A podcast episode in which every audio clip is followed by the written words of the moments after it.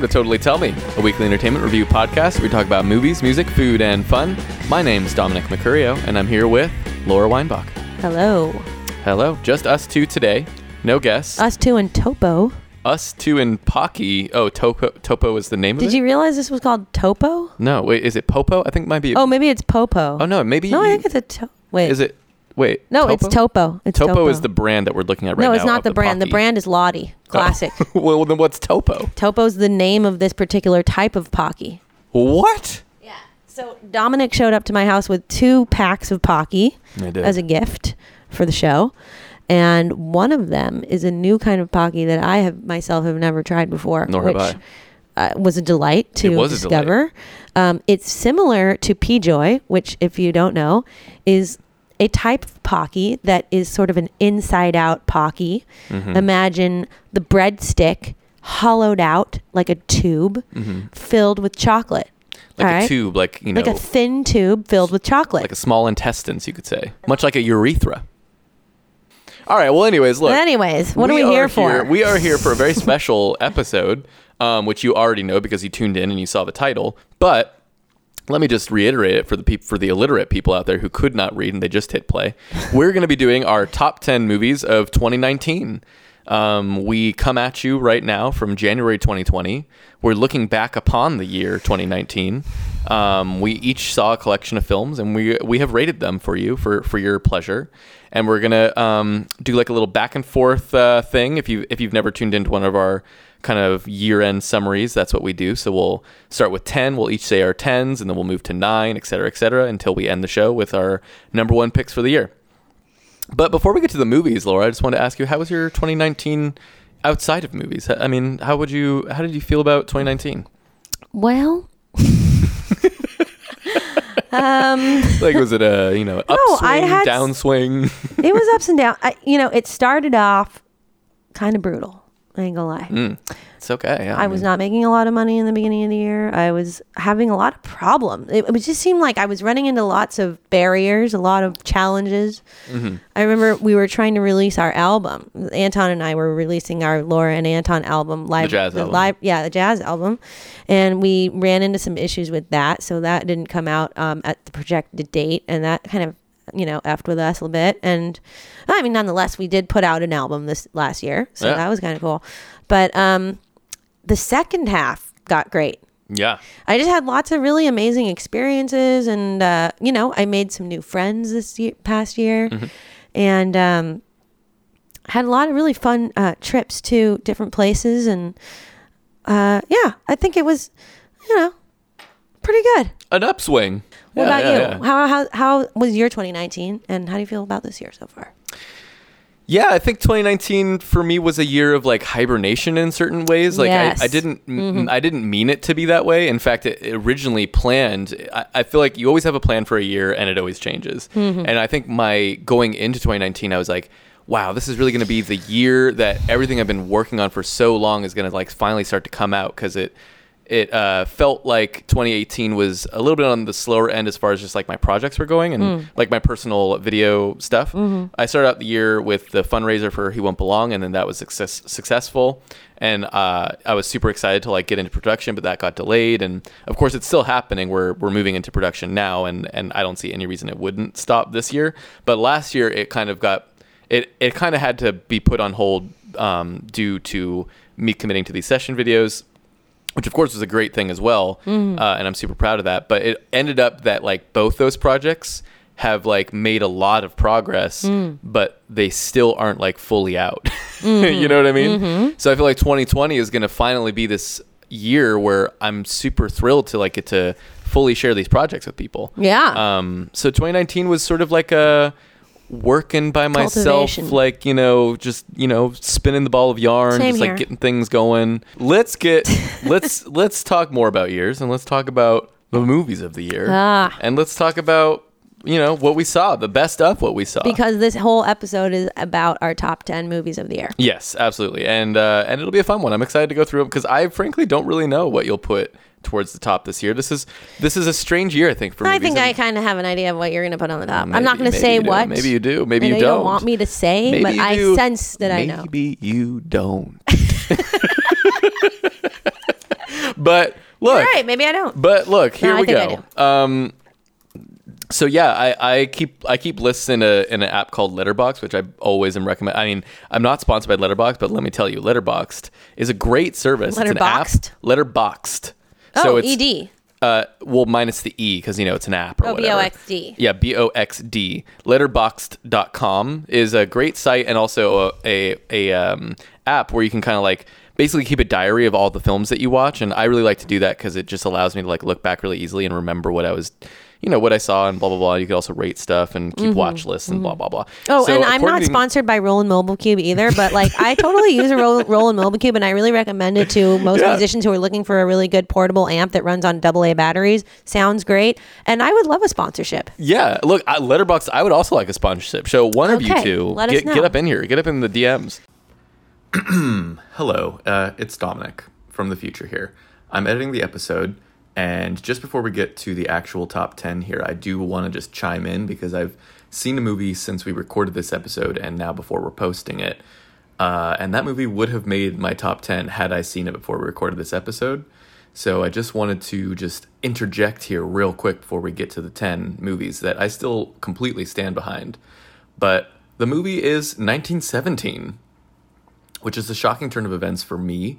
Um, I do not like war movies in general. I find them pretty boring or just kind of dull or just lots of action that just doesn't really uh, amount to much for me. I'm not very invested, but I was shockingly invested in 1917.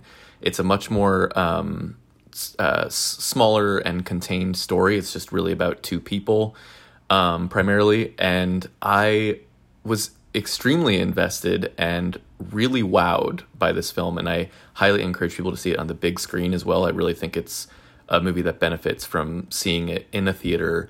I really think there's a lot there for people who don't like war movies, uh, me included, and, and me as a as a prime candidate here to uh, to to relay this information to you. Anyways, that's all I had to say. I don't mention 1917 in my top 10, but I would have had I seen it.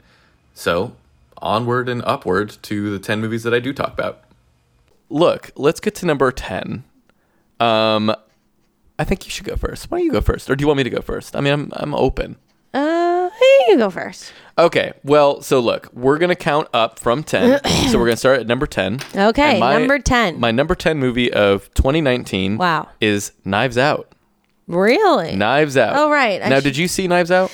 I did not. And so I actually, now that you mentioned, I should put that on my list. I have a list of movies that I still have not seen Mm, that you I expect could expect be. that could be, could have made it on my list had I seen them yet. Mm-hmm. Um, but that one I forgot to put on. So thanks for the reminder. let's get to that too because I also have a small list of Uh-huh. movies. The caveats that like could potentially have gotten into my top ten, but I just haven't Right. seen them. But these are the movies that I have seen. I saw Knives Out, and I really enjoyed it. I mean, Hmm. I thought that movie was so Really? just fun, and it's like an old school Who Done It. And Uh-huh. when has there been an old Agatha school Who Done It? You know. Yeah, really. I mean, he he was very much referencing Ag- Agatha Christie specifically. well, Agatha Christie wrote this particular, didn't? Uh, no, I think he wrote it. It's written and directed by Rian Johnson. Oh, I thought that it was, well, at least based on an Agatha Christie. It's not based on anything. It's a totally like Oh, are brand you new. sure? hundred percent. I know that he's inspired. He's heavily inspired by her. Oh. Um, but this is an original. Th- that's why it's so exciting because it's like a 2019 original Who Done It mystery that he wrote. Um, he's obsessed with Agatha, Agatha Christie. Um, but Rian Johnson. Oh, it's a twist on Agatha Christie. Meaning that he just is very inspired by her. I mean, it's not like a twist. It's not based on any one thing. It's a new story. Um, but anyways, the point is, Knives Out. It's just so uh, fun. Like I, I just feel like it was. It, it's that classic feeling of just like having a really fun time at the movies that to me is lost in a lot of the big blockbusters of today. To me, I don't really get that from your Avengers and your Star Wars, and I know a lot of people do, but uh, they don't connect with me. But Knives Out makes me feel like I'm watching an old blockbuster of some kind, you know, like an old fun, just like having having fun at the movies kind of deal, you know. Um, but yeah, I really loved it. It stars uh, Daniel Craig, Toni Collette, um, Chris Evans, Michael Shannon, Jamie Lee Curtis. Um, it's just like a all-star cast especially toni collette is so good in this movie Oh, really? i was cracking up at her character i mean she's hilarious in it Uh-huh. she's just hysterical um, so yeah highly recommend knives out to, to anyone really i think it's such a massive. Really, kind of movie. highly recommend it. highly recommend yeah number 10, number 10 wow. Okay.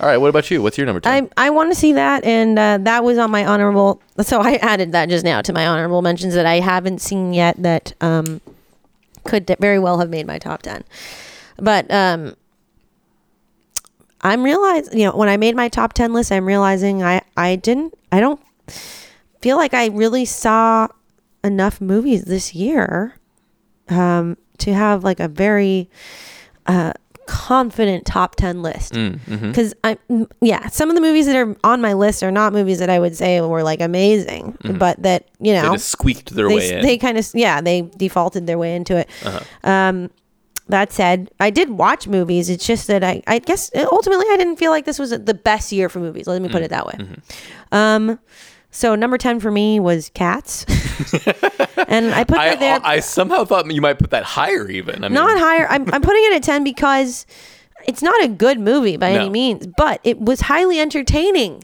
absolutely on accident. i fully agree And so I imagine, I'm just guessing. I know you don't want me to speculate, but it's probably on your list. I don't know. But like basically, yeah, it's it's interesting because I realize, you know, I recognize now after we saw it, you know, I don't know, a few weeks not that ago. long ago yeah. And I had no uh, notion of the fact that this movie would become such a kind of controversial topic. Uh, I, you know, after having read a few articles and reviews about it, it seems that a lot of people are talking about this movie as being very, you know, ridiculous and over the top and worth seeing because of that. And so I think it is becoming kind of this culty sensation for the wrong reasons. And for the wrong reasons not the wrong reasons, but like in other words, oh, oh the wrong reasons from the filmmaker's intention exactly. Yeah, yeah, yeah. And so, like the I didn't go into it with that. I'm not like you know some person who just thinks, oh, all these people said it was so bad, I got to see it. I you know had my own thoughts about what it would be like, and I wanted to see it based on that. And it just happens to coincide with you know I think a good amount of other people's opinions. yeah Um, I'm not a person who necessarily wants to see this be the next like Rocky Horror Picture Show because I feel like at that point it kind of loses sort of I don't know the novelty of the of the idea. Point being, I definitely got a lot out of the experience of it, and Oh, yeah, yeah. so therefore it made my top ten list. absolutely I definitely would like to rewatch this with my brothers. um i loved it it was such a fun time i told you. Oh, you agree. loved it. oh i mean like i loved it i would never watch it again but you would never watch it again. I mean, it's terrible. But Never again? Well, maybe maybe with the right people under the right circumstances, but I would never pay for it again. I'll, Oh, I'll I would never say pay again. Um, because holy shit, I I didn't laugh more in any movie this year than Cats. I mean, yeah. Uh, so that therefore. it's the comedy of the year. It's I've got to give it that. You know, like that is worth something. Mm-hmm. It definitely made me laugh more than any other movie this year. Hundred percent, me too. So there you go.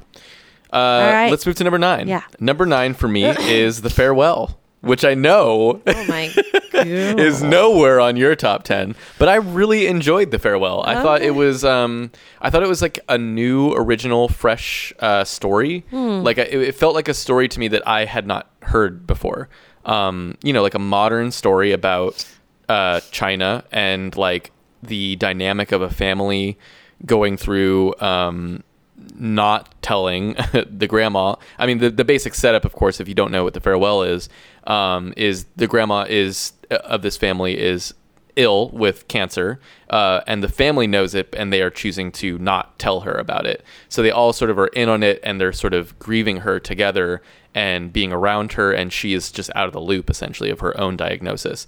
And I felt like it was. Um, that setup is unique already and it almost seems like the kind of setup that you would need in like a it would you would almost think at least from my american perspective it almost sounds like it should be like a sci-fi setup but it's just so crazy to me that that like really does happen in, in chinese culture and i guess that was a shock to me and uh, and an educational moment too of like how different um you know eastern and western uh, philosophies can be as far as um just like familial relations and, and that sort of stuff and and uh, so I think for for that alone it was already intriguing to me uh, like just from an educational perspective, but also I felt like it had a lot of heart, and I really enjoyed the performance of the grandma.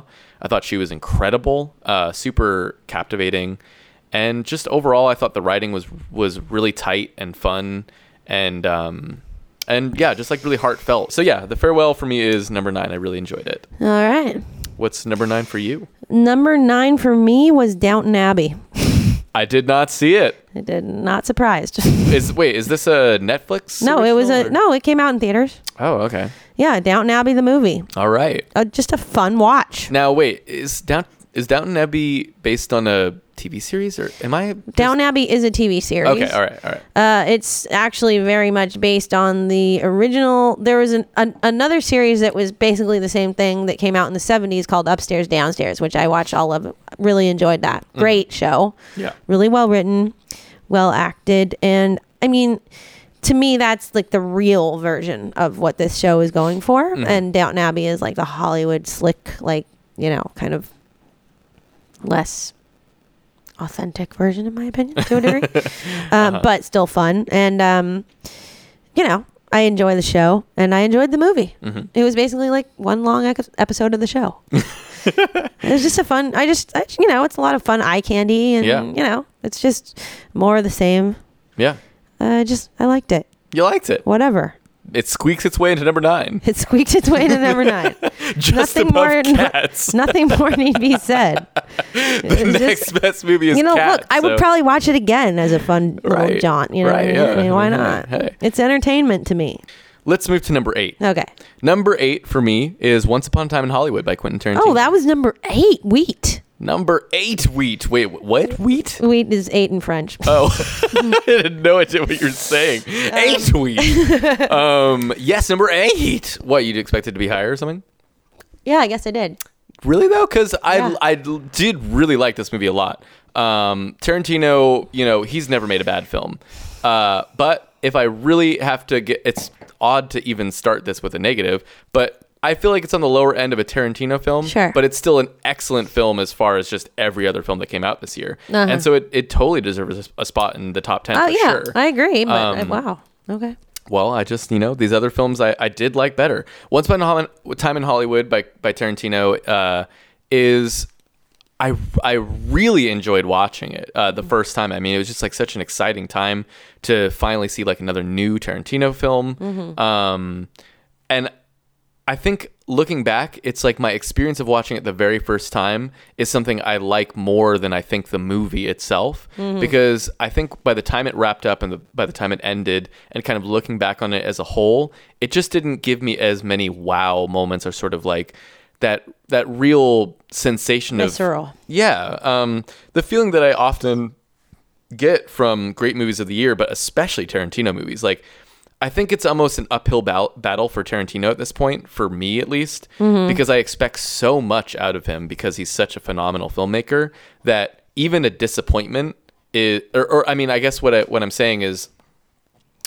When he disappoints, it doesn't mean his movie is bad. It just means that it's not phenomenal because he often does phenomenal work. Mm-hmm. So I will say, Once Upon a Time in Hollywood is not a phenomenal Tarantino film, but it is a great film nonetheless, and I definitely recommend it to to anyone. I mean, if you're interested in film, I mean, it's it's like you really should be seeing Tarantino's films. I mean, they they are the culmination of film history, and he's bringing old uh, cinema, I think, to to modern day uh, multiplexes, and I think that's really exciting. So yeah, I, I did really enjoy it, and um, you know, it deserves a spot. Mm-hmm. Mm-hmm. What about you? What's your number eight? My number eight is the uh, the Joker. Joker. All right. Yeah. I mean, look, I didn't like love this movie and I probably will never watch it again, but I definitely thought that Joaquin Phoenix's performance was worth watching and he's amazing in it. Like he's just such a great actor and uh, so that you know, to me, that's just deserving of some recognition. I wouldn't be totally bummed if he won Best Actor, you know, in- for an Academy Award in that movie, because he would deserve it. He's a great actor. I could think of a couple better performances that we'll get to later, but I mean, look, there there are other performances that I th- think were also but he really was great. phenomenal in that But movie. he was phenomenal, and you know, if he won so I wouldn't it. be sad. I wouldn't be sad. Yeah, I wouldn't be like, oh fuck that, which I have been like in many other past instances. That's true. Actually, I do agree you know. I, I and do think so, he was great. and I think that he is getting some recognition for it, which I applaud because at least there's something. Well, he just won Best Actor at the Golden Globes. Yes, which is exactly. often a premonition right. for what the Oscars. But you be. know, it's kind of messed up because like I know that Adam Sandler got totally snubbed for Un- Uncut Gems. Willem Dafoe, another person who's gotten snubbed for uh, these awards, and you know, it's just ridiculous. It's just kind of you know, at this point, it's like, all right, well, this clearly means nothing. Well, I mean, again, I feel like these awards they just It's just don't a bunch of bullshit. They just aren't really they don't the mean shit. summary of what is truly great right now. Right. But that said, Joaquin Phoenix and the Joker, Is good. very good for a mainstream movie. Right. Yeah. So I that agree. made Joker number was- eight. All right. Let's move on. let's move on to number seven. All right. Uh, number seven for me is the art of self-defense, Oh, I didn't see it. which that. I know you didn't see, but Mm-hmm. um, I was really surprised by this movie. I mean, I do thought wanna see it. I thought I was gonna like it. Um, I thought it was gonna be like kind of fun enough, but like maybe not really that great. But I think what I was so surprised by was the the the t- the tone of the film was uh, so if you don't know the art of self-defense it kind of i feel like flew under the radar this year but um, it's a film that stars jesse eisenberg and he plays a, a, a- a young guy who and this isn't a spoiler it happens the very first scene. He gets uh, beat up and he kind of takes upon the initiative to then take up a self-defense class to like protect himself for any future beat ups that may occur. Um, and so he joins this karate class and the the dynamic of the karate class is like this strange kind of world that he dives into and uh, like the headmaster or whatever is like this this guy who is just he's so serious and and there's this uh, there's this girl there who's trying to like climb the ranks and I felt like it basically just makes this whole elaborate story about this um, kind of like the mysterious things that may or may not be going on at this karate um, studio Karate. yeah, and you're sort of like uncovering the. it- It's just it's just like a it's a surprisingly dark and I think hilarious uh, dark comedy. Uh-huh. Again, another movie I did not see this year that I want to see, and the more you're talking about, it, the more I'm thinking I'm I watch really this. I really think you would like it. I mean, I, I'm gonna I- watch it tonight. I actually like I highly recommend it for you, especially it's like it's like a dry comedy that I feel like you would actually be pretty into. watching it It's- tonight. it's not like trying to be funny, I'm you know what I watching mean? it tonight. I love that for you. All right, uh, what's number seven for you? Seven for me is. It's funny. I I had one thing and I immediately changed it within the Oh. last five minutes. Holy shit! So for me, number seven now is Once Upon a Time in Hollywood. Ah, did it lower on your list? It lowered, yeah. Wow. Oh, so because I put it number eight. It affected me. wow, I have a real effect on you, huh? I guess it oh, is. Wow, I look mean, at that. degree. You're seeing self-defense tonight, and now you're lowering Once Upon a Time in Hollywood. I Yeah, mean, wow, wow, wow. wow. You should feel it's almost like wow. But yeah, I. I had it higher, and then I realized, you know what? You're right. it's just not top tier. You know what I mean? well, it's just I I can. It's it- great, though. It's great. like the kind of movie where you're watching, you're like, it's a good movie, but I don't necessarily like it. No, I mean, I like. I definitely. no, like I liked yeah, it. I yeah. like it. I like it. I like it. It's just that it's not like I don't like it more than a different movie that I had in its place. Mm, uh-huh, And I realized, ah. I don't know. Yeah, yeah. Look, you know Look, what? Truth be you gotta told, make these decisions Truth be told. I probably will watch this movie again. Uh huh. Oh, me too, actually. no, totally. I mean, I mean, hey, uh, Tarantino to me is is very rewatchable because it's well, like it's not fun times of the movies. No, it's not about fun times. It's like, all right, I need to watch this again. Give it another honest shot, you know, because I just feel like, I don't know, you know. okay. that look there were some gr- I, here's what i will say there were some i thought that there was some great performances in this movie Absolutely, yeah. leonardo dicaprio amazing Very good, yeah. Brad totally pitt agree. whatever It's still really good. fine um and Good you enough. know there were some really cool moments Uh huh. Oh, very cool moments. you know there There's were some moments sequences that are absolutely incredible. for sure. ultimately i just thought i actually thought leonardo dicaprio stole the show on this movie He's really good. Um, but like, I- yeah, I don't know. I mean, it just it wasn't my favorite movie is all i'm saying but it definitely deserves to be seen and i think a lot of people who watch this movie will really like it if you haven't seen it Yeah, and like a lot of people who i know who did watch this movie really liked it absolutely. and so therefore i feel like i should recommend it because i think you're gonna like it there you go. That's good so enough. whatever uh, moving on All right, moving right along. Number, we're getting to number six now. Number six. Number six for me is six for six six for the six six six, the the uh, number of the devil. Anyways, number six for me is Under the Silver Lake. Oh my god that now made your top look, 10 hey, wow okay it absolutely did. really I really loved this movie. I felt like I've again, it felt very overlooked to me. Um, It's just so fun and vibrant and colorful, and I felt like really exciting at times. And like the central mystery is, it's like it felt a bit at times of like a. Uh, not so much David Lynch in the dark sense, but just in like the in the sort of like you're getting a a um abstract sort of like Rorschach test. pastiche. Yeah, it's like there's many different things going on, and it doesn't all add up necessarily. Throughout the experience of watching it, I was having such a fun time. Mm-hmm. I, I think it was uh, overlooked again because it just didn't. It it's not like you're. It doesn't easily slot in to one particular thing. I think it's kind of blending multiple genres. Hmm. So, what's your number six? Well, I was gonna say with regard Oh. to that movie, uh, I have uh, so here's my lists that I have written out on my piece of paper. Mm-hmm. Right. Mm-hmm. Top ten movies of 2019. So there's that, and then there's the next section, which is honorable mentions slash movies I haven't seen but would probably include. There's that, Mm-hmm. and then there's just others. And it's an other.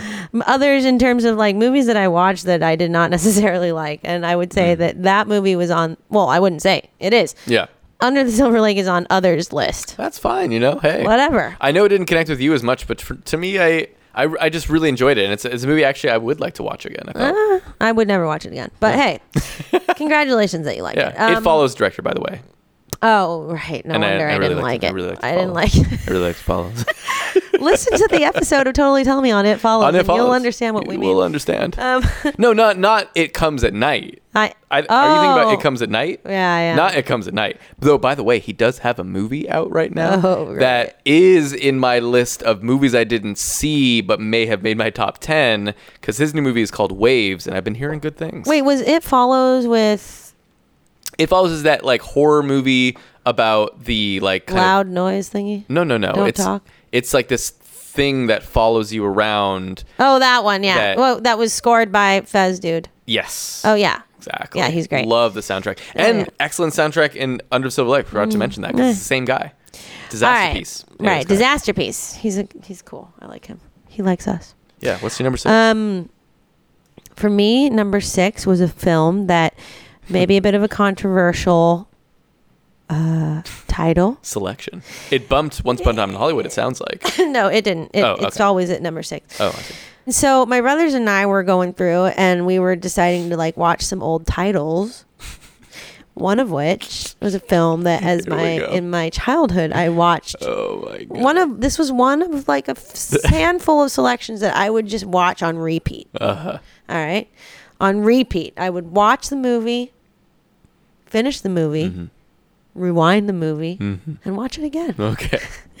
I am right. getting, I am sweating about this. So, this is a release mm-hmm. for me, 2019. 2019 release because of the new Disney Plus that I feel is Okay. a pretty so good this is a resource. pretty crazy loophole you're Uh, pulling right and now. so for me, number six was the classic Old Yeller. Oh, okay. oh my god! What year was that? Like, and mainly for this one reason because in the movie there's a line in which the main guy or one of the main guys the younger brother actually he's like five um not five but he's probably like six or seven old Yeller. he's like um he's got this little like kind of animal that he's hiding in his shirt and then it crawls out and he goes it's a horny toad and i just really like that line Wow, Laura, I am befuddled, be bewildered, no but bewaxed, beyond that beyond betwixt. that the 1957 film Old Yeller. have you not seen this movie You know what? I haven't. oh my god it's so good I'm sure it's great. it's a great movie It's a great movie of 1957. Also, I will say this. apparently, also of 2019. Can I reveal a little secret to you? Of course, absolutely. The main guy, the younger brother, Uh huh. he actually doesn't say it's a horny toad. Although I really remember him saying that years ago. But when I rewatched it this year, he never said that. Oh wow. I think you may. This may have just been a um, A a, figment of your imagination. It wasn't. Me and my brother both remember him going, It's a horny toad. well, you probably just you know started the quote and then it became no, so real to I you. I swear it was real. I feel you like if it was real, it'd be online. I could look back on the video, VHS videotape that I have back at my parents' house. You should do that, and I think you would. I might. You would unfortunately. Either way, look for people out there. Old Yeller's a great movie. Watch it; it'll just fill your heart with joy and laughter and sadness too. and I loved it. Uh-huh. And All it's right. now available on Disney Plus. It came out this year, last year, 2019. All right. Well, that's an insane pick for your number six film of 2019. You got to throw in a good one. let's throw in, or let's move on. Mm-hmm. I'd rather to number five. Number five for me is The Lighthouse. Loved That was it. number five. That was number five. Oh my god. I loved The Lighthouse. no, I liked it too, but my Incredible god, film. Five. Geez, that's a bit of a misnomer. Well, I mean, there's four other films that I loved even more, and we'll That's get to fucked them. up. But uh, The Lighthouse for me, well, no, it's an incredible film. I mean, number five is a prestigious spot, I would say. I suppose. Um, the Lighthouse is incredible. Phenomenal performances uh, from the two leads, which are um, Willem Dafoe and Robert Pattinson. Um, it's a it's a black and white film that sort of has this like old 20s 30s aesthetic, visual aesthetic. It's a gothic. It's like gothic cinema. Yeah, and it's and it uh, again, it's Robert Eggers directing, and he sort of is pulling from um, these old diaries to sort of recreate this time and a place. And Expressionist. yeah, and it's just a spe- oh German expressionist for sure, like just like the deep shadows and stuff. the The photography of this film is incredible, Amazing. And I think really just the standout thing though is Willem Dafoe, Dafoe's performance in this. Incredible. is just incredible. I mean, like to me, that might have been the performance of the year. Oh. Um, I mean, I f- I, I'm looking at my uh, the other four. I feel like there's one other that could sort of compete with it a little bit, but I think if I really if I was like doing the awards ceremony at the old Oscars and I was opening up that envelope, I think I'd have to give it to Willem Dafoe in The Lighthouse. I think he gave the best performance of the year. Because I, I mean, I just got chills from his performance, and I felt like he really just embodied this old sailor kind of like gruff Moon. dude who's.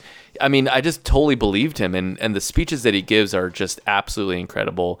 I mean, I just feel like he was born to play this role in a way. It was just such a it was a performance of a lifetime. I feel like for him, I don't think I've seen him better in a way. I just feel like this was like wow, what such a wow performance for me. But yeah, uh, the Lighthouse. I mean, what more is there to say? I, I love it. I love it. Highly recommend that movie. What's your number five? My number five is what was going to be Once Upon a Time in Hollywood Ah. has become The King. Ah, The King. Did you see The King? I loved it. Yeah. You loved it? Well, I mean, look. I mean, Wow. uh, I don't want to. That's crazy that you loved it because Well, now no, I- I really suddenly like period piece dramas, I suppose. Hey, I mean, Timothée Chalamet is. He's so good in it, is he not? He's very good and very attractive. He is. And Robert Pattinson is also very good in it. He Not as is. not as attractive in it, but he's very good. In it. He's it. good in it. I He's very know. good, yeah. I really liked that movie. I I thought was that wow, for once Netflix did something good. I was surprised at how much I enjoyed it. Yeah. I was too. I was Mm-hmm. too, and I felt like yeah, it was just a it was a well executed, well delivered product Mm-hmm. of a you know representation of this particular king at that particular time, Mm-hmm. and they did it. You know, they did a really good job. yeah, And Timothée Chalamet, excellent performance, excellent. really good. He's such a great Boy actor. Boy king. I mean, he yeah, he really delivers the goods on that one. Yeah. You just instantly believe him. And that's pretty surprising considering But like for me, Yeah. I'm just kind of to be honest, I'm putting on the king because I just want to watch Timothée Chalamet prance around the screen. Like I don't even care what he's saying or doing. See, I'm watching it because I'm thinking, all right, a new period piece drama. I'll take a look. I know, but what I'm saying is like he convinced me to like take the performance very seriously. Yeah. And it went so far beyond just like him being like a cute boy acting Oh. in a new movie. You know what Yeah, I mean? It's funny because right when you know, I always have this feeling about Timothée Chalamet. Like right when I first see him, I'm like, ugh, You're what like, is this here he is in this movie. no, no, it's not like that. I'm just like, what is this little tween, little bitch ass, little fucking twink about to do in this movie? You know, it just seems like he's gonna be annoying. Uh-huh. But then he starts acting, And he's so good. and I'm just like, all right, I'm I'm sold. Yeah. you know, I'm on I'm on board. Like Mm-hmm. he just pulls me on board, and I'm like, yeah, I totally take this person seriously. Mm-hmm. But the King, yeah, that made my top ten list. Again, this was not the strongest year for me for movies. I don't even know if the King would have made my top ten list in prior years, but because Number five. Wow, that's wild. Look, wild. I liked it more than the wild. Joker. I liked it more than Downton Abbey, even. I, Okay. I and I even liked it more than Old Yeller. Hey, Although did I, make- it I did make my top 10, and I, I mean- I did like it more than Once Upon a Time in Hollywood. It's good though. You know where I placed it? Because I, I rate literally every single film that I see. It's number 18 for me. Oh my God, really? wow. But I liked. I, I definitely liked it like more it than range. the Silver Lake movie. My God. Well, hey, I mean, different strokes for different folks. yeah, strokes. All right. All right, uh, let's move on to number, Number four. four. Mm-hmm. Number four. We're heating up over here. Number 4 Whew. Uncut Gems. I mean, Oh, hey, shit, yeah. gotta give it to Uncut Gems. Right. Holy shit! Don't give away too much because I haven't Oh, seen I it, and I'm, I'm like I said, I think this would have definitely made my top. I would 10. not give away a single goddamn. thing I really want to see this. I'm going to be seeing it soon. So, okay. We're definitely like solidly in must see movies of the year at this point and i think uncut gems is a must see movie of the year. Mm-hmm. i think it's just like it's it is so um i mean for lack of a better better word just like 2019 like it's very modern.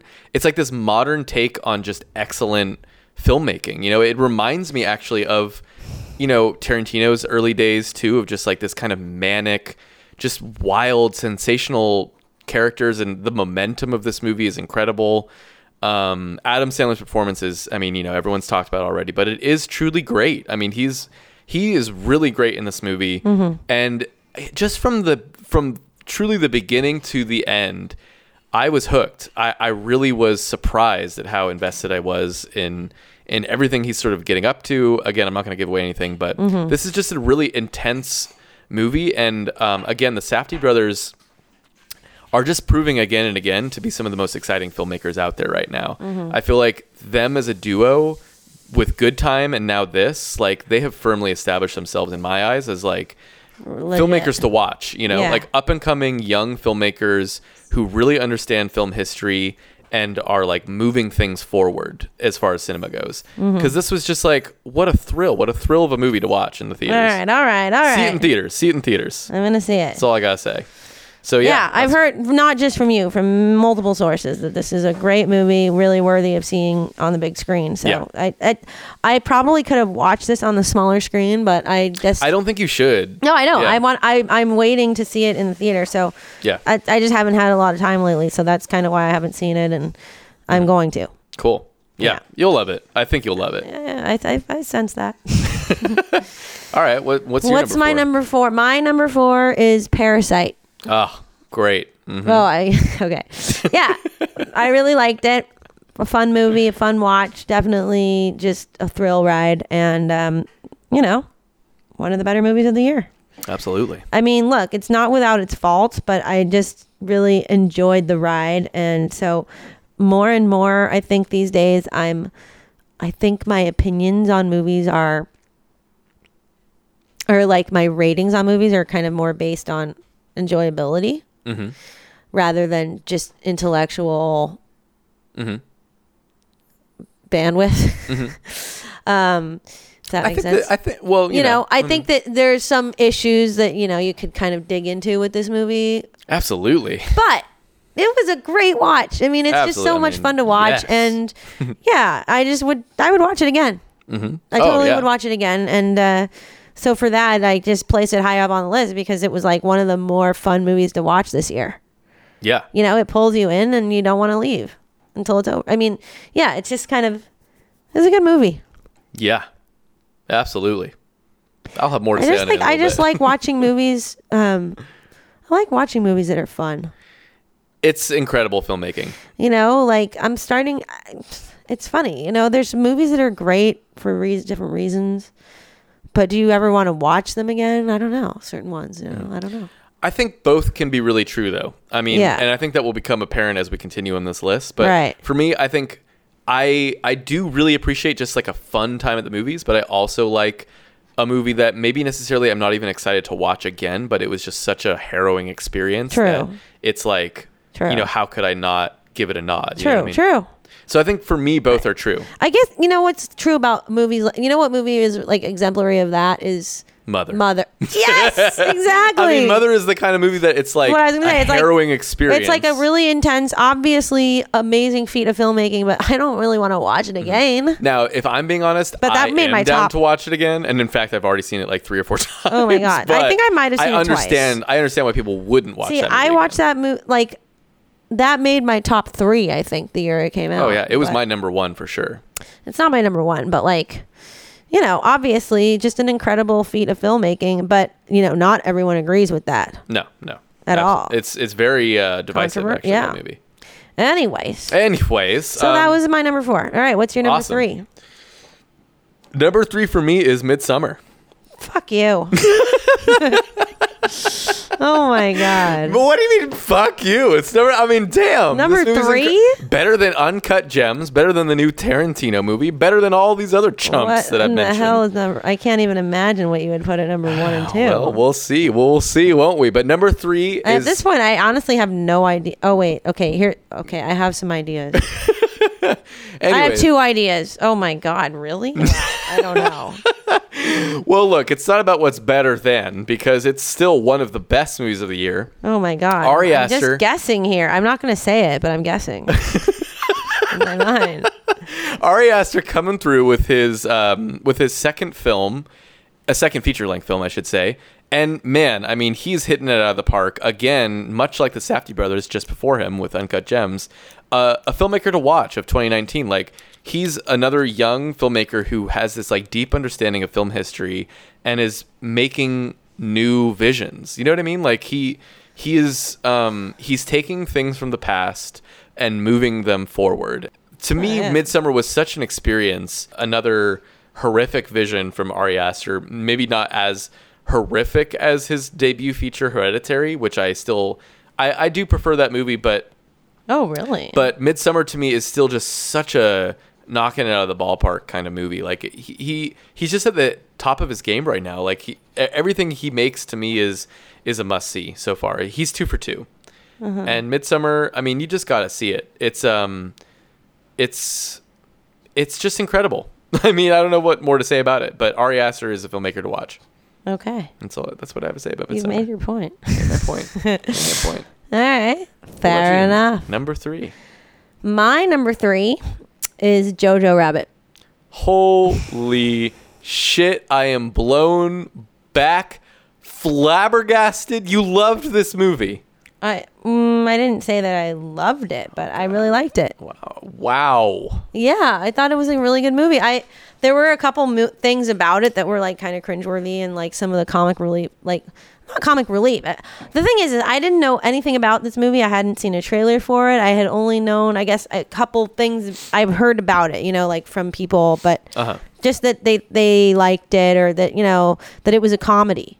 So I went into this movie thinking it was like a pure comedy Yeah. No, it's definitely not. and it's sort of framed as a comedy in the beginning like it feels like it is going to just be a pure comedy and then it has so much more dynamics to it than that like once you get into it and um while some of the comedic elements i thought were kind of hammy and cheesy like once that was kind of not as apparent um i just thought the a- the writing was really good Mhm.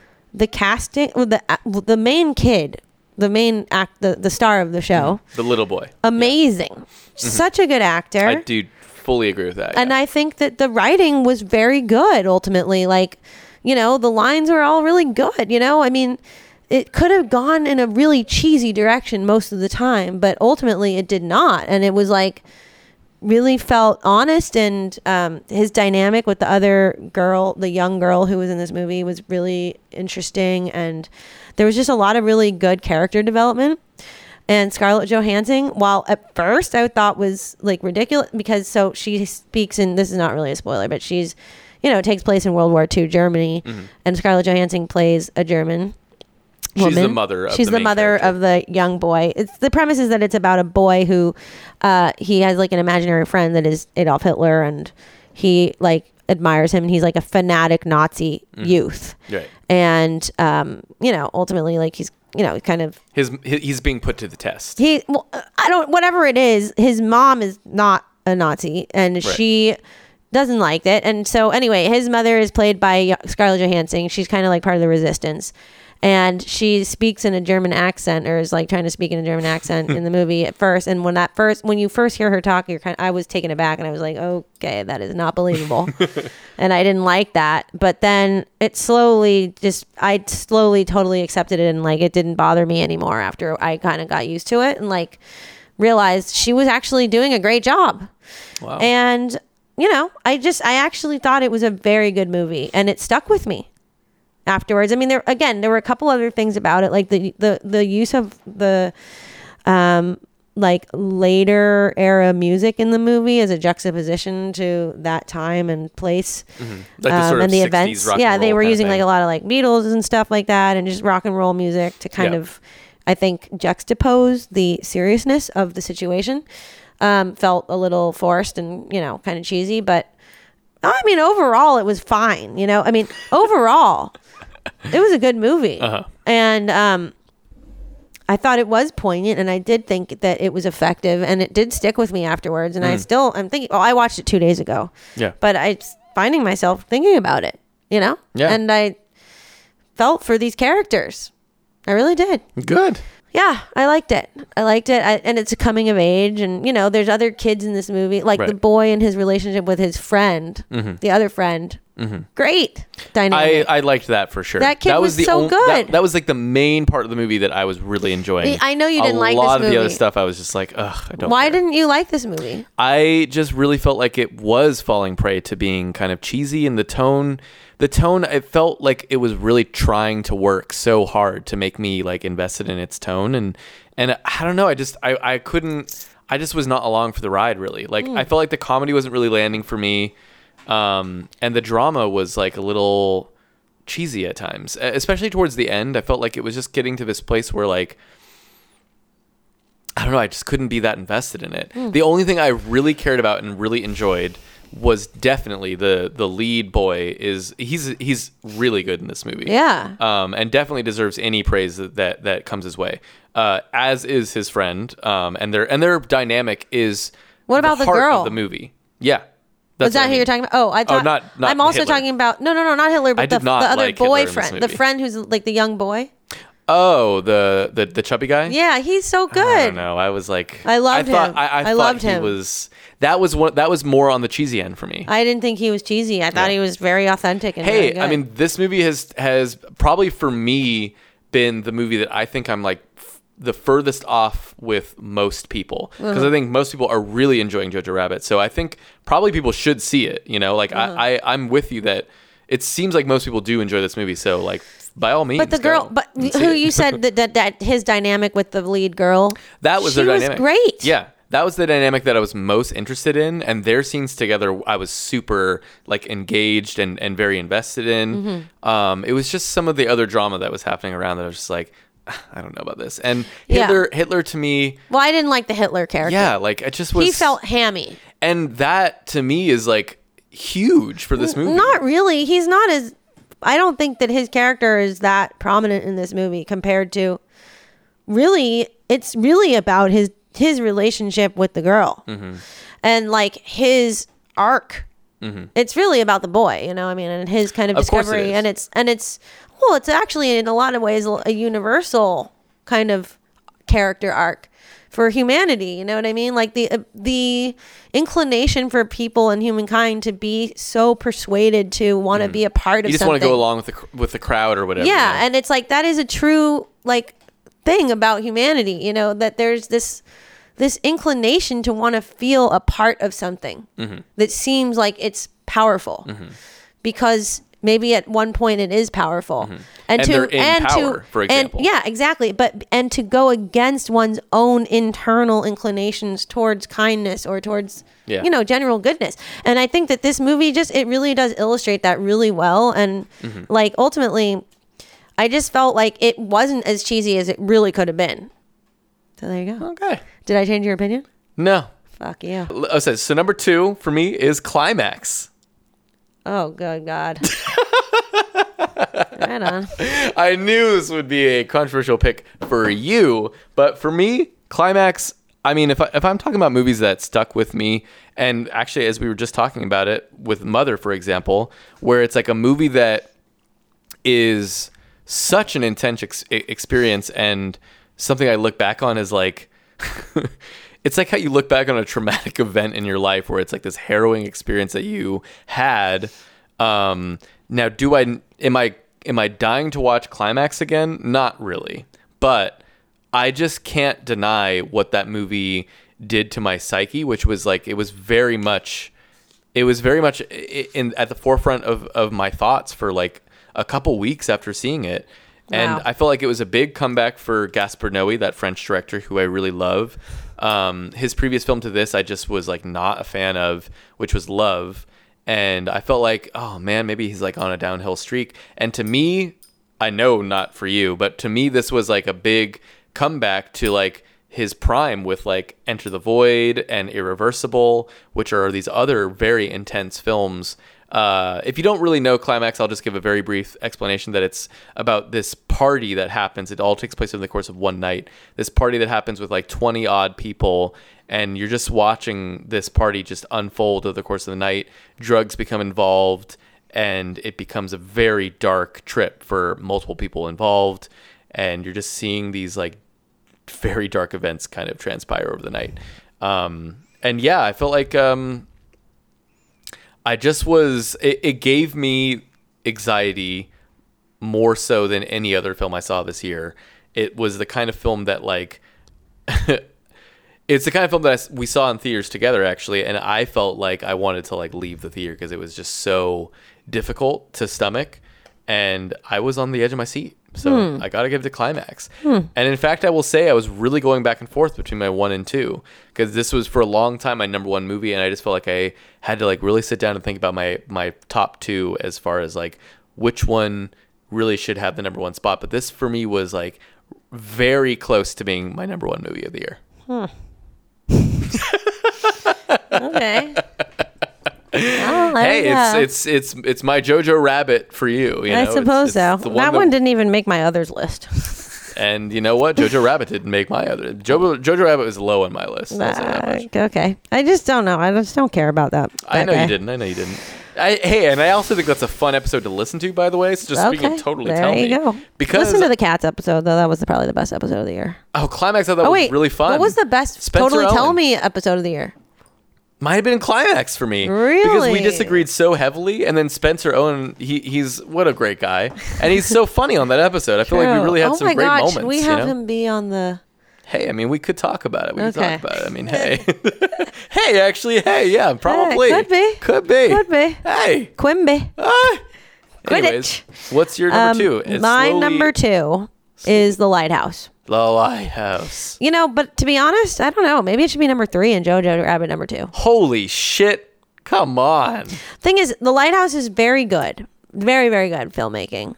Beautiful picture, a lot of good things about it. But I don't know if it actually like stayed with me uh, afterwards as long as like strangely Jojo Rabbit did, and mainly because for me the character development wasn't as as pronounced. You know, it was kind of more abstract, and Yeah. so in that sense, it's a little more like, well, what the fuck. Sure. You know what I mean? And with Jojo Rabbit, I became very attached, you know, to Mm. the character. And like, you know, you really feel a sense of connection, I Mm-hmm. think, to the relationships that are building and that ha- were built. Uh, You know, I don't know. Just, well, I guess the thing about it is They're different. Holocaust movies for me are always movies, or World War II stuff always affects me in a really intense way. Right. And like, so it's also kind of a little bit of a misnomer because I, I you Not know, I don't know. It, I, I always get fucked with Right. on that kind of stuff. Um, in the lighthouse, even I thought, you know, it that was the kind of movie where it's like, okay, I'm seeing this piece of work that is clearly very well done, Mm-hmm. but it's not like I love this movie that much. as your number two movie. as my number two. year. It's like I, I don't think I necessarily feel the need to watch it again. Oh, I would definitely watch this movie again. Yeah. But like I loved certain things about it, you know Mm. what I mean? But it's like I would rather watch The Witch, you know, which is by the same filmmaker, Mm. Robert Eggers, because that's just more my thing. Just visually really interesting and really unique um in you know, in the current context of filmmaking. Mm-hmm. A really uniquely executed film. And so, you know, Mm-hmm. Yeah, I there just is nothing else like it for sure. right now. I mean, Yeah. like it's you know, it's it's pulling from the past Mm-hmm. in a lot of cool ways, and and it's just really well executed. And you know, Willem Dafoe's performance is obviously incredible. You know, you, you have to acknowledge that. Yeah. I think that his performance probably was, yeah, as you said, like maybe the performance of the year in terms of just sheer execution. Absolutely. I mean, yeah, my opinion, yeah. On the other hand, the kid who played Jojo Rabbit, excellent. Performance of the year. Okay. Could be. Okay. Could be. Okay. Though I, on the other hand, I would say that the kid's performance in Jojo Rabbit might have been more a result of really good directing. Hmm. I don't know. Mm-hmm. Whereas I think it, I get the sense that in The Lighthouse, Willem Dafoe really brought a lot to that ma- that role. Mm-hmm. Like it transcended to me probably like direction. Mm-hmm. You know, I get the sense from that movie that like the director kind of just left it up to the actor to deliver an amazing performance Mm-hmm. because he knew he was working with a really good actor. That's kind of the way I feel like that's that was how that felt. Yeah. You know that you're watching the work of art from the actor in that moment. You know, in terms of Willem Dafoe's performance. Yeah. And a good director knows when to kind of just step back and let the actor do his work. Yeah. And I think that's And he something wrote it that too, so, I that's mean- something that I think that you know Quentin Tarantino is very good at. Yes. But um, whereas in Jojo Rabbit, it's like you're working with a kid, so I feel like this kid is probably just like taking direction. You know what I mean? And that's fair enough. You know, and still doing a great job. But movies like this, you know, The Lighthouse, it's a cl- it, it's very visionary. And to me, it does seem like a very concentrated product of a specific vision. But at the same time, is the result of really talented artists from different walks, you know, different people coming to the table and bringing their amazing talent to this product. Um, period. You know, I mean, that's it, you know, and it's, I wouldn't attribute it all to one specific person. So that's what's really cool about this movie. yeah. And that's filmmaking. you That know, is filmmaking. too. It's like exactly. so to me, medium. that deserves recognition as a great film because it really is an amazing product from all these different amazingly talented entities. I agree. Yeah. Um, and yeah, it's just, you know, it's really weird and cool. so yeah, there you go. That was my number go. two. And it definitely is above all. I mean, obviously, like, it's totally next level in terms of like if you compare it to all the other movies I've named off before this. It's just like sophisticated. You know what I mean? It's got a level of sophistication that's clear. Mhm. You can't deny it. I agree. You have to put it up there. All right. Number one movie of the year, 2019. We're going to hear what Laura's is in a second. And I think I might know it. And you probably know what mine is. But number one for I don't me know. is Parasite. Oh my god! Really? What is Number so one? Surprising. Number, I mean, yeah, absolutely. Fuck's sake, mate. For fuck's sake. I love Parasite. I thought it was so just rewarding. You know, like it's the kind of movie that really snuck up on me. I, I will say that um, Bong Joon Ho's previous films were not very engaging to me. Like we saw Okja, for example. Did not like that movie. Did not like more like, oh fuck. yeah, it, it was not good. I mean, we did an episode on it, and you can go back and listen to our opinions. And I was like, just so I just felt like I was so off Out of the whack. radar with because a lot of people love that movie. I mean, people love his movies oftentimes, Do not like and I feel like when I tune into his movies that people love, I always kind of think either like oh it's fine but not that great or like wow i really don't even like that at all you know so i expected parasite to, to be like good but not great and then it exceeded my expectations for sure i mean by a long shot i i uh I was just so invested in the characters. I felt like there's multiple sequences in the movie where you just are on the edge of your seat, and the the revelations are so exciting. It to me feels like kind of even pulling from like Tarantino, where it's like this just a, a really cleverly written story about really fun characters that you are excited to see how things are going to go down.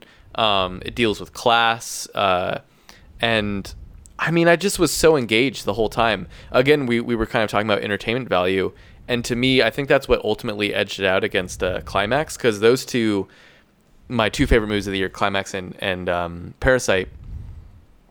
I had to give it to to Parasite ultimately because I think it's going to stand the test of time more so where like it's the kind of movie that I would want to like rewatch. It's just got so much entertainment value to it. Like it's it's to me very rewatchable. It's um engaging and the the characters are are really well written. Like Hmm. they just uh it's just so fun and, and the, the comedy element really comes through even with like the language barrier for example. Like I, feel, I feel like sometimes a language barrier can kind because of course it's, it's a korean film uh, it can sometimes impede um, suspense or even horror or uh, comedy especially. But i feel like the comedy really comes through in this movie. Like i feel like there's some hilarious moments and i love the the mother character in this movie. She's she's phenomenally acted and i i just was so engaged by her sort of you know uh, being manipulated in this movie. Like i feel like this movie comes down to a lot of kind of these two families who are each or really one family is manipulating the other and it's just so exciting to see that all go down. It almost feels at times like a like a like a caper kind of movie where it's like they're kind of duping this family and it's ex- ex- it's just really exciting to see what they kind of come up with next. It feels very clever i should say. Um, and there's some late game revelations that i thought were really shocking and interesting and added like a new element into things that i was not necessarily expecting. Um, so yeah i give my wholehearted recommendation to uh, parasite. I mean i loved every minute of it. I was super engaged. Uh, i think everyone has just got to see this movie. Um, I, I just think there's just so much in it for everybody. Mm-hmm. So it's my movie of the year, 2019. What's your uh, number one? Uh, my number one is Midsommar. I knew it. I saw it three times this year. It's so good. I really liked it. Uh, It's just my kind of movie. And, you know, I'm giving it number one because I just really enjoyed it. And ultimately, that that outweighs like even my rational mind thinking of what comprises a great film. Like maybe some people would say The Lighthouse was a better made film, you know what I mean? Or, I mean, you know, I mean, look, there's other, there's, it's pretty well made, uh, in my no, opinion. it's well made, but Yeah. I just feel like maybe some people would look at The Lighthouse as being a more like important, serious film, you know, whereas, but I just really liked Midsommar. I liked the subject matter. I Yeah. liked the visual element. I liked the art design. I liked just the plot. And I like uh, you know, it's just the kind of thing that I'm drawn to. It Yeah. deals with the occult. It's like kind of dark, but it's also beautiful and bucolic and it has a beautiful setting and it t- kind of toys with your perception of like reality and fantasy and is there a difference and i don't know i just i really like that about it and there's a lot of things to see again and this there's a lot of reasons to watch it more than once Mhm. And a lot of discoveries that i made when i watched it the second and third time and you know all of those times were really cool to see and we it. saw the director's cut together too, which was uh, that's what also I, well, interesting. i'm including that in one of the times i saw it yeah, yeah, yeah. Well, but me too. yeah, I mean, it's just like, and the, the hidden things that I discovered in it, or the things that I thought I saw in it the first time seeing, and then confirming that I saw them next times around, were so cool Mm-hmm. to realize. And um, wow, I just, I don't know, I just really liked it, and the acting was great, and uh, It gives you a lot to chew on too, you know. there's just a lot to chew on, a lot to talk about, a lot to con- contemplate, and just overall entertaining and well made and kind of a think piece and uh, it Visceral just had too. all the it had all the elements you know for me yeah. Did you give Hereditary your number one of 2018, or was that No. Suspiria? no my number one i think that year was call me by your name No, that's 2017. oh really I know Call Me by Your Name was your 2017. Last, or you know, the previous time we did this, 2018. I was just looking at it. I'm pretty sure you, because I'm looking at my top Did I really give Hereditary? my top? 10 of 2018 I had Hereditary pretty high up and I feel like What was your first one? my first one is You Were Never Really Here I love that movie I know you I know you didn't really like it Wait, was that the one with uh? Joaquin Phoenix incredible performance I loved it Oh, that one. I know you didn't like it but I loved it Maybe I think I may have given it to Suspiria. I knew it was either Hereditary or Suspiria last year for you so Ari Aster for you is just like filmmaker Oh, yeah. the last few years for sure No, I, he's probably my favorite film current filmmaker. as far as like new filmmakers go Yeah, current yeah. like new filmmakers. yeah yeah the new crop oh and Luca Guadagnino of course Oh, oh, we've talked oh, a million okay. times about Luca. Guadagnino, maybe number one. Right. Even Of- over, of over Ari Aster. Could be. Okay. Could okay. be. Okay. Could be. You know, he's working on, uh, he's got a new thing coming out this year, which I'm very excited about. Um, it's a new HBO, uh, like miniseries, basically. Oh wow, great. Uh, I forget Give the me name some of stuff it. to watch. yeah, I forget the name of it, but he is going, he's like the creator of it. Um, and I mean, man, it just looks like, it, it looks like it's really going to be great. No, the, Luca Guadagnino to me reflects someone who really has a good grip on how to execute great filmmaking Mm-hmm. and execute a vision. Um, but just uh, to quickly brief over my honorable, well, movies I haven't seen that I imagine could be in my top list. So I've just heard so many great things about 1917. Ditto. And it's on my list. I need to see that. Marriage Story. I started watching it. I haven't finished it. Loved it. I heard. Oh, you loved it. Yeah, I loved and it. yet it was not on your top ten. Just barely though. I mean, I think it's maybe okay. Again, I, I rate everything, so let me just double check here. But I need to watch that. I'm probably gonna watch that tonight. oh, I thought you were gonna watch Art of Self Defense, huh? Who said I can't watch both? Okay, our uh, Marriage Story for me is number nineteen. Wow, okay, fuck, shit. No, but it's good. It's good. All right. So 1917 Marriage Story, Uncut Gems. Obviously, you need to Essential. see that. The Nightingale. What? So what did you think? Hated of it. that? Okay, shit. Forget it. Never mind. Hated it. I just saw it on your list, and I thought, oh, It could was be the cool. second worst movie I saw this Okay. year. The only thing I saw that was worse was Doctor Sleep, the Shining sequel, Wow, which was okay. a fucking Sounds terrible. disaster. All right. Next movies. So other movies I want to see: The Art of Self Defense. Definitely want to see that. I guess I want to see The Irishman just because, whatever. It's on my list. That's that's one that is know, Martin a caveat Scorsese. for me as well. Yeah. Um, okay, a show that I watched all of that. I mean, look, it took some time, and you know, it was something to watch. Was Catherine the Great with uh, Helen Mirren. She's a very good actress, and I really, really enjoyed the first few episodes of this movie, and a lot of really great visual elements to it, and pretty good acting. But I don't know, it had its ups and downs, and you know, ultimately, it wasn't that great, but it was fun to watch and check it out. I liked it. You know, good period piece drama about the uh, Russian ruler, uh, Catherine the Great, who, you know, did a lot of different things. Mhm. Uh, you know, yeah. she's basically Anything else or what? an emperor. Uh, that's basically it. How about you? Uh, well, look, my number one honorable mention has got to go to Cats. Now, I can't. In I can't good believe that didn't even make your list. I can't, in good consciousness, put this film in my top ten of the year. Why? But I It- must. you just said say, it, it made you laugh more than any movie in the It year. absolutely did. Like, it's not a good movie, but it is. It just it's my number one honorable mention. But top 10 movies doesn't mean top 10 good But movies. But the thing Top is, 10 could mean anything. it can mean anything. But the ten films that I mentioned are great films. Uh, you know, to me, Are they though?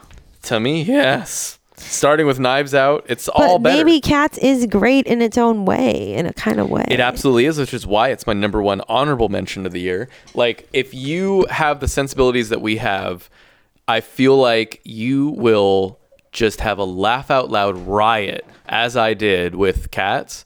I didn't laugh more this year in any film, but it's also just, it's so bad. Like, I would never watch it again. You wouldn't? Yes, you would. I don't know. You said in the right context with the right people. I guess with the right context, the right people, for free, I would watch it again. well, but, there you go. But uh, you know, all these other movies, I'd probably just watch again. Even if I Most movies. I would only watch for free. Well, look. Anyways, Cats is my number one honorable mention because it's a terrible movie that everyone must see. Um, and and I feel like as far as legitimate ones that were almost in my top ten but not quite, Honey Boy, starring uh, Shia LaBeouf, about his childhood, is very good. Oh, really? Honey per- Boy, eh? His performance is excellent in it. All right, watch it. That was my number 11. Uh, and my number 12 was The Last Black Man in San Francisco, which is an incredible film about gentrification in San Francisco and uh, has phenomenal performances, a really unique uh, perspective, and uh, just really great directing and acting. So, yeah, that's what I'll say about that. Those are my honorable mentions. And there we go. Those are our top films of 2019. Uh, we're going a little long right now, so we should probably just wrap it up. But thank you so much for listening to Totally Tell Me.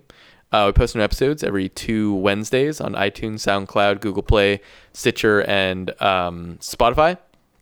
And if you dig it, share it with a friend. Give us a rating on iTunes.